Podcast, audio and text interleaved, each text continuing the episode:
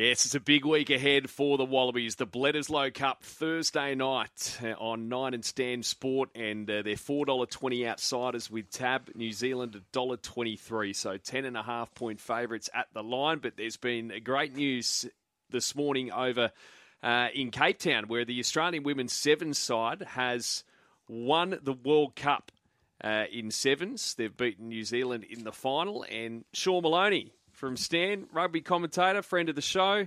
Shawnee, how are you, mate? Morning, Ben. I uh, I was up four o'clock this morning, and what a performance from the Aussie women. So now, just to recap, they won the World Cup, they're the World Series champions, and they won gold at the Com Games. They are flying Oh, at the moment.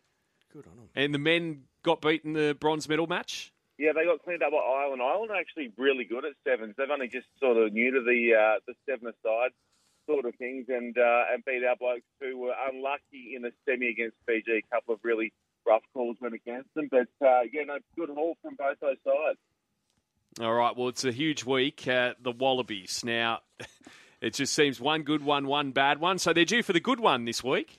Yeah, the roller coaster continues, middleman, and uh, there's a very real chance we're going to have a sellout as well down there at Marvel as well. So uh, big crowds set to be on hand, and a really high potential that we see Kurtley Beale return to the green and gold as well as a 33 year old after overcoming uh, a long term hamstring injury.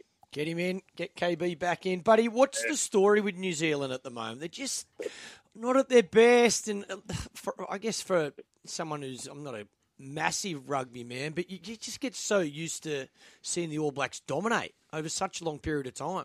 Well, see, what happens, Clarky, is uh, the up and down roller coaster that we've experienced this year, so too have the Kiwi fans, and they've just hit a peak. They put Argentina away by 50 in their last start, having had lost the week before. So I'm hoping they slide back the other way down in Melbourne. Uh, unlikely to happen, though. They'll be up for it, and uh, they will really push our blokes. I reckon we're right to be 10 points outside on Thursday night. What do we have to do well to win then, Shawnee?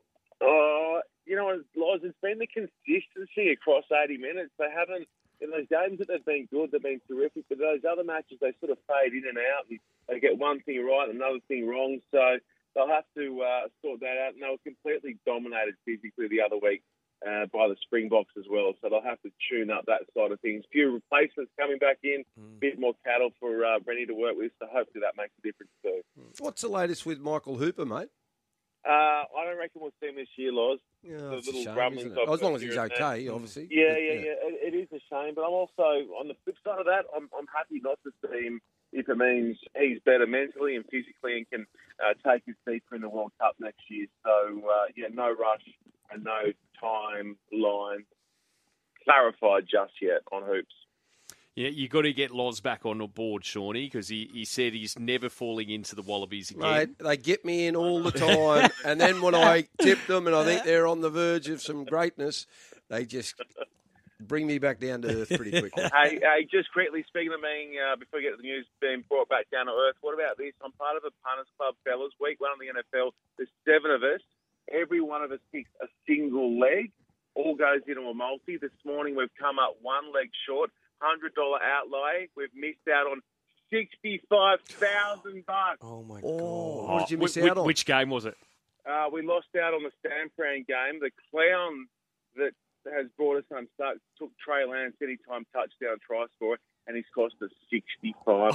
Oh, that's a bad, hundred bad bucks. loss. Oh, how does he feel, that, that particular I would like member of your punters club? I would like for your listeners to sort of set up some sort of punishment for Clarkey over there in the USA who's cost us because he needs to be punished, but I'd like to know how he should be punished. Oh, he's a Clarky, is he? Uh, he's a Clarkey. He's a Sean Clark. Hit him hard. I love it. Named and shamed. Hit him hard.